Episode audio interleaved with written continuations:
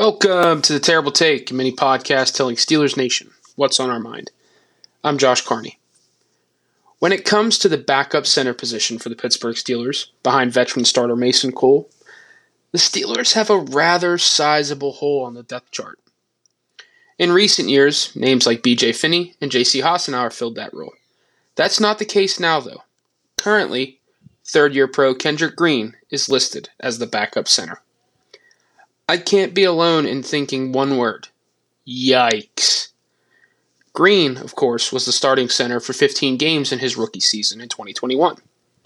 It went very, very poorly, leading to the Steelers signing Cole ahead of the 2022 season, and of course moving Green to guard, where he backed up Kevin Dotson last year.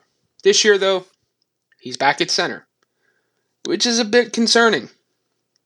Offensive line coach Pat Meyer doesn't seem concerned overall, though, telling reporters during minicamp that the team has, quote, four or five guys capable of playing center, including the likes of Green, starting right guard James Daniels, backup guard Nate Herbig, and backup centers Ryan McCollum and rookie Spencer Anderson. You are not alone if none of those names brings you any sort of comfort at backup center. Herbig and Anderson might be the only ones that provide some sense of relief. Though Herbig has just 49 career snaps at center in the NFL, and Anderson was a Swiss Army knife in college, playing all five positions along the offensive line at Maryland before finally settling on center in the pre draft process.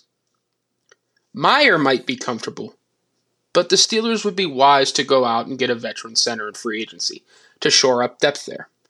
Names like Matt Skura, Billy Price, or even Pat Elflein come to mind. All three can provide depth at guard too.